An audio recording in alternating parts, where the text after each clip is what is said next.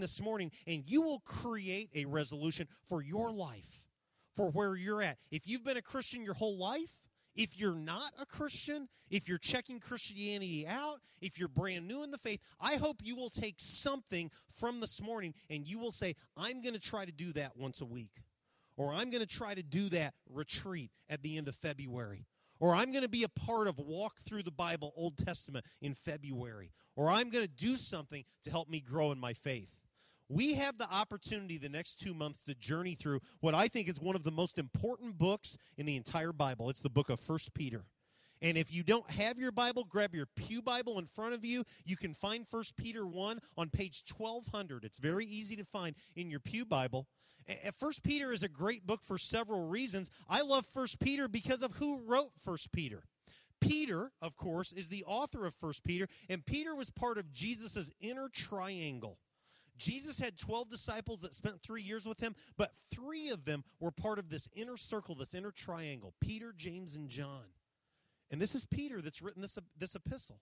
Now, to give you a time perspective, we estimate that Jesus was born probably in 4 BC, that he died on the cross and rose again about 30 AD, and this book is written mid 60s AD. So we're talking 30, 35 years after the death, burial, and resurrection of Jesus Christ. And during that time, Peter grew up. See, the Peter that we read about in the Gospels, Matthew, Mark, Luke, and John, he was immature. He had some real highs, he had some real lows. He said, Jesus, I will never forsake you. And then he denied him three times. He walked on water, and then he started to worry and he sank. Peter has grown up by the time this epistle is written. And the context for this book, I think, is interesting. What is happening mid 60s AD is a shift is taking place with the Romans. The Romans rule the world. And for the first couple decades following the resurrection of Jesus and the beginning of Christianity, men like Peter, but especially Paul and Barnabas and Silas and Apollos, they go out on these missionary journeys and they do face obstacles along the way. There is persecution along the way, but there is this huge groundswell of support that's beginning to develop for Christianity. And churches are popping up in different places and people are on fire for Jesus. And the Romans, for the most part, are indifferent. Now, you can go to the book of Acts and you can point to the time that, you know, Paul got beat up by this soldier and they faced this persecution here, and that would be correct. But for the most part, the Romans ignored the rise of Christianity until the early 60s. These are the days uh, of Nero. Nero isn't quite emperor in 60 AD. He's about to become emperor, and there is an incredible persecution that is about to take place of God's people. And because of that, many people that have become very excited about following after Jesus, they're a part of maybe a house church or they're a part of a church in a place like Antioch or Corinth or Philippi or someplace else. Because of this persecution, there's this scattering that has begun to take place. And people that at one time were comfortable in their town, they've moved to another town to try to avoid this persecution. Peter is writing this letter, we, we call it an epistle, late in his life. History tells us that he will die a death by crucifixion about five years after this book is written.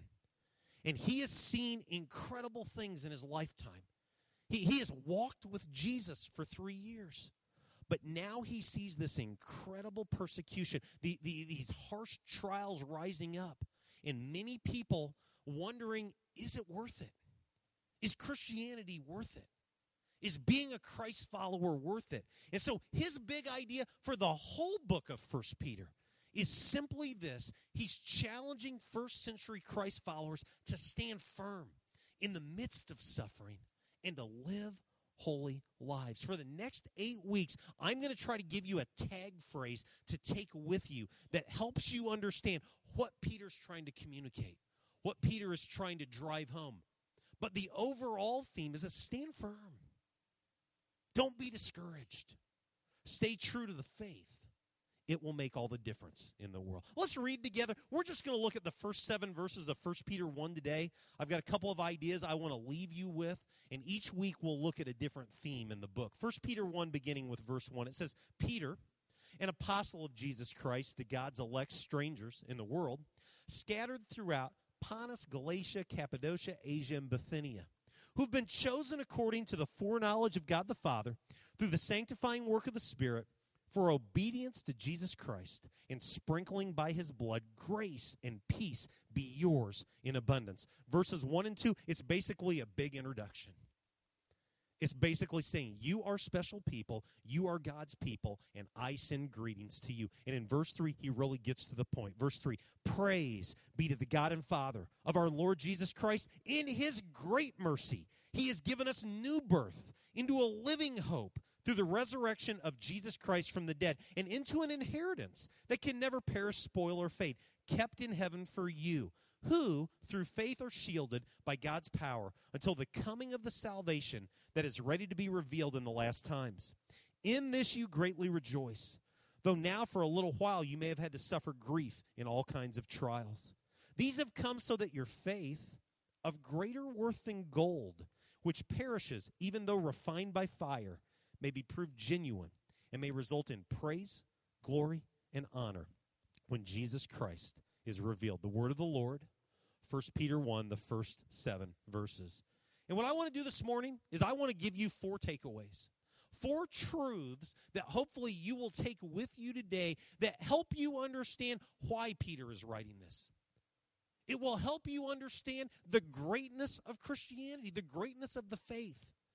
It'll help you understand why you ought to wake up every single day of your life saying, Praise God for Jesus Christ the Son. Praise God for Jesus Christ my Lord. Praise God for Jesus Christ my Savior. Four truths. And truth number one is this it's in the first verse. It's kind of just a throw in, but it's a truth we need to grab a hold of. This world is not your home if you are a follower of Jesus Christ. This world is not your home. It says it right there in verse 1 that we as Christians are strangers in this world. Verse 2 says that we are God's elect that we have been chosen.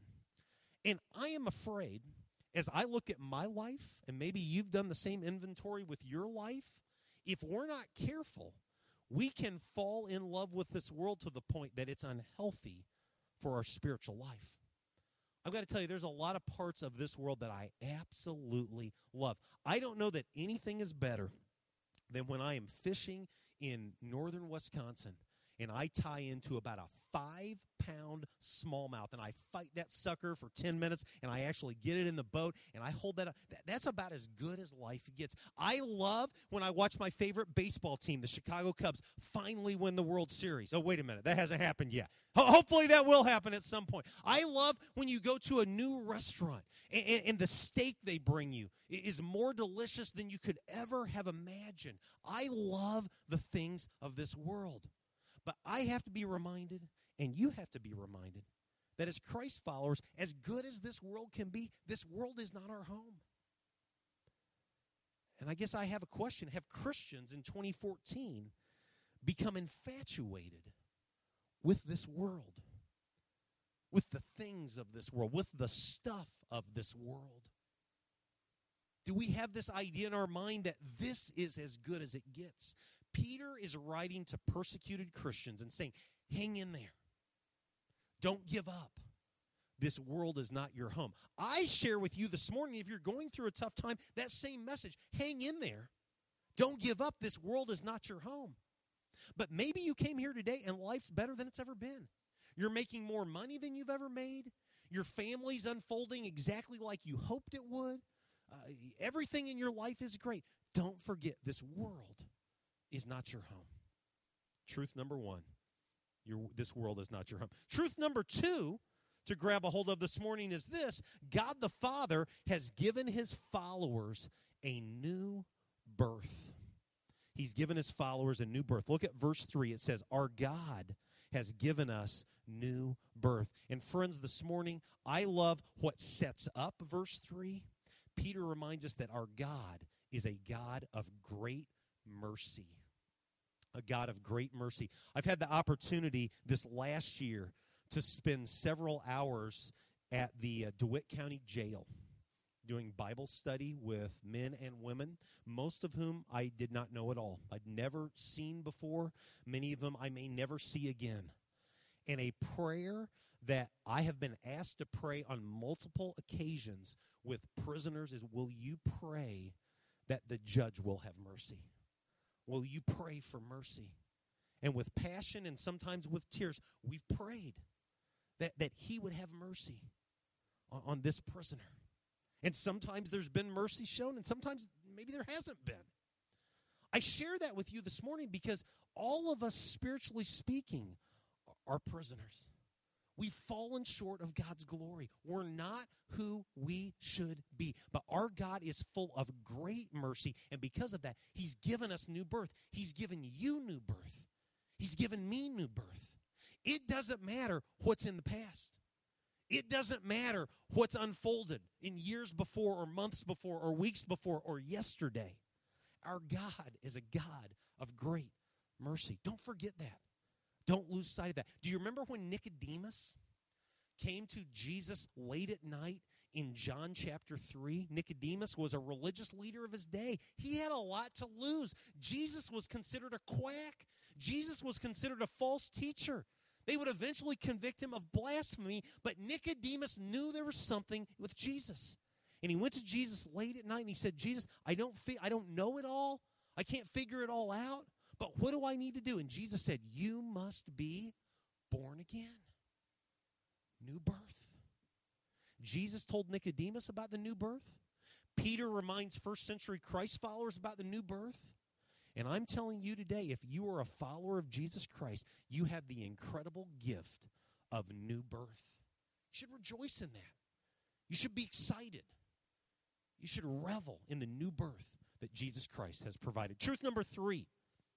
First Peter 1 shows us that because we have this new birth, incredible blessings have been provided for followers of Jesus Christ. This new birth provides incredible blessings for Christians. Right now, everybody, please, I want you to take something to write with, and I want you to grab your bulletin or your sermon outline or the attendance card that's in front of you, and I want you to write down three blessings in your life right now. Go. And you don't have to do the Sunday school answers. You don't have to do God, Jesus, and church. You don't have to do that. Just three blessings in your life. Go.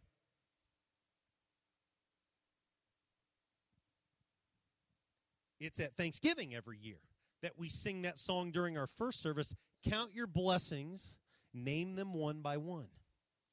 And yet, we shouldn't just count our blessings the Sunday before Thanksgiving or the Sunday after Thanksgiving. We probably ought to do this exercise every Sunday. You probably ought to do this exercise every day. Think about the great blessings you have in your life. Right here in 1 Peter chapter 1, Peter shares with his readers three blessings that we have because of the new birth we have through Jesus Christ, in Jesus Christ. And blessing number one is this we have a living hope. It's a living hope. Verse 3 says, a living hope through the resurrection of Jesus Christ from the dead. If you were to grab your Bible and you were to journey all the way through the Old Testament and you spent time reading, say, in the book of Joshua and, and, the conquest, and then the judges and the ups and the downs, and then you got into the Samuels and the Kings and the Chronicles, and you saw Israel's ups and downs, and there were more downs than there were ups, but it was kind of a roller coaster. Through it all, there was kind of a singular cry, there was kind of a singular plea from God's people to God the Father. Give us hope. Help us realize hope. Make hope a reality. And sometimes great judges rose up and they thought, well, that's our hope being realized. And it usually didn't pan out. And sometimes Israel would have a great king and they'd think, this is our hope with David. They thought he is the one. And then it didn't pan out like that. And then it got really ugly for a while. The Assyrians overran the northern kingdom, and the Babylonians destroyed the southern kingdom, and Jerusalem was a mess, and they were in exile. And then Jesus came into the equation. And Peter tells us right here in chapter 1, verse 3, that this isn't just a pie in the sky kind of hope. This isn't just, I hope I make more money this year. I hope my favorite sports team wins a championship. I hope my kids get it all together. I hope I get straight A's. I hope I get a scholarship. I hope I get into the college that I want to get into. This is a realized hope. This is a living hope. When Jesus rose from the dead, hope became reality. And because of that, Peter says, rejoice. Peter says, blessing number two is a forever inheritance. It's a forever inheritance. In verse 4, he says, You have you're being blessed by an inheritance that will never perish, spoil, or fade, kept in heaven for you. I had a great aunt by the name of Aunt Ruby. Aunt Ruby, man, she was a jewel. Never had kids of her own, loved to spoil her nieces and nephews and great nieces and great nephews. And I was in the great nephew category. And when she died in 2000 at the age of 97, the best way we could probably describe her, and some of you will be offended by this term, but this is the real. She was a pack rat. I mean, she had this huge house, and it just had a ton of stuff. And I still remember my dad and my aunt Abby saying, "We're going to tackle this project together." And I just came home with all kinds of stuff, and my wife would look at me like, "What are we going to do with that stuff?" And I'm like, "It's Aunt Ruby's. It's my inheritance. I've got to bring it with me. Containers of Tang. You know, no, do we drink Tang anymore? I mean, all kinds of stuff. But here's the point that I want to drive home not a single thing that I inherited from that inheritance is still with me that I know, that I'm aware of. Marla might tell you otherwise, but I don't think any of it is still around. Because after a while, the stuff, it fades. It spoils. Maybe you get water in the basement. It gets ruined. You throw it away. Stuff is just stuff. And Peter says, You're receiving an inheritance. It'll never perish. It'll never spoil, it'll never fade. It's kept in heaven for you.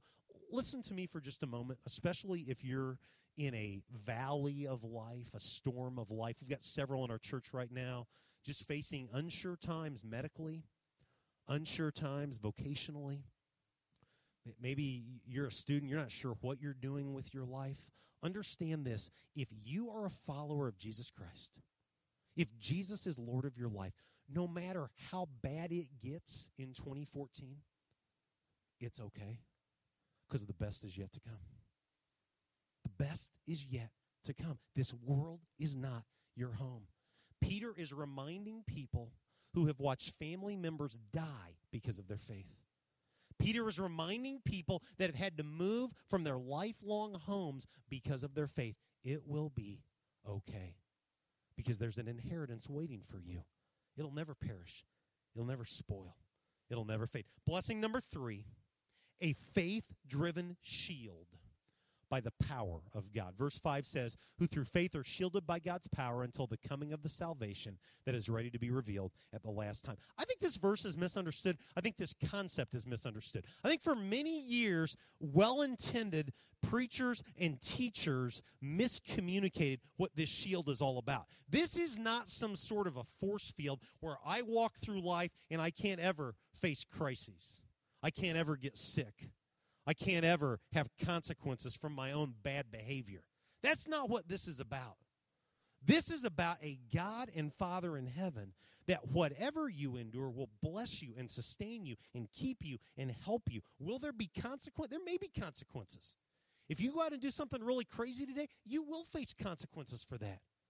But if you're a follower of Jesus Christ, Peter says you are protected by a shield. I had this illustrated for me when I was a kid, and I didn't even realize it at a time. I think I was 11 or 12. I was on a youth baseball team coached by my dad. And back in those days, we weren't so worried about safety. So my dad had a big orange pickup truck, and all 10 of us would ride in the back of the big orange pickup truck, sometimes on the interstate. I mean, it's just crazy, you know, the things that we did back in those days. And one night after a baseball game on the far far side of Urbana. We were coming back to Champaign, and we always had a huge cooler full of Shasta soda. We never got the good stuff. We never got the Coke or the Pepsi, but baby, we had a lot of Shasta in those days. And the Shasta was all gone on that night, but the garbage sack with the ice water was still in the cooler. And I remember one of my teammates, Scott, looked over and said, I wonder what would happen if we launched that bag of ice water onto an oncoming car. What would happen? And we all kind of thought this would be a neat experiment, you know, kind of summertime, but kind of school, you know, an experiment. And so I was the one that was elected to take that big bag of ice water and launch it toward an oncoming car. But I couldn't see the car coming. It turned out that it was a BMW convertible. Driven by a guy that looked like he'd come off the pages of GQ magazine. And it didn't hit the hood, it didn't hit the windshield, it hit him and the inside of his car. And to say he was angry would be an understatement.